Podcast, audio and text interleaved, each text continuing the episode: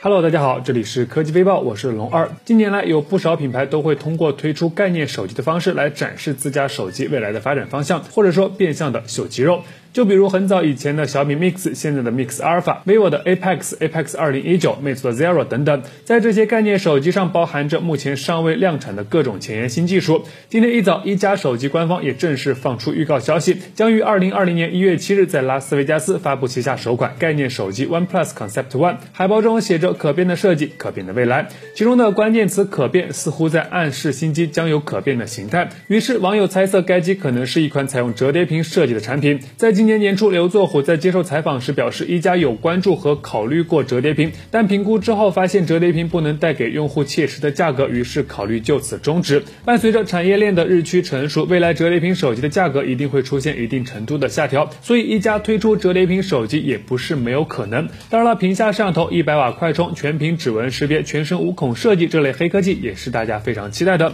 具体什么情况，目前还无法确认。一月七日，坐等官方公布答案吧。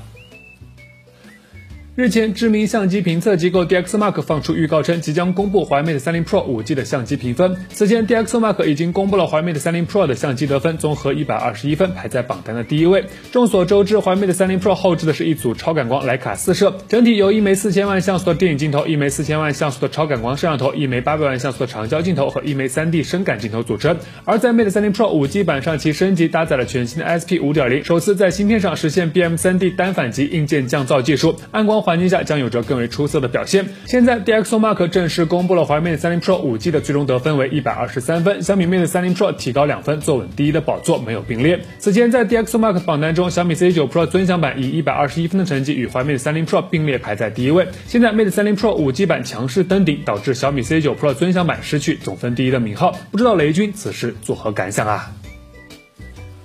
近日有消息称，柳传志即将卸任联想控股董事长。该消息将于十二月十八日官方宣布。针对这样的传言，联想方面回应称，关于上市公司任何需披露事宜，均请以公司公告为准。公开资料显示，柳传志一九六六年毕业于西安军事电讯工程学院，毕业后任职于国防科工委实验室所，同时在中国科学院计算机研究所从事科学研究工作，是北京计算机新技术发展有限公司，也就是联想集团的前身创始人之一。一九八八年，柳传志创建香港联想，一九九七年北京联想与香港联想合并，柳传志出任联想集团主席。二零零四年，柳传志辞去联想集团董事长职务，但随后在二零零九年九月又重新出任联想集团董事长。二零一一年十一月二日，联想集团宣布柳传志卸任董事会主席，担任联想集团名誉董事长。二零一九年九月，柳传志已卸任联想控股天津有限公司法人代表一职，并不再担任公司董事。柳传志曾说：“我自己觉得这辈子就是太值，我战胜了不计其数的困难和挑战，我生活在中国历史时代的拐点，我衷心的希望能够活着看到中国全方位成为世界上最受尊重的国家。”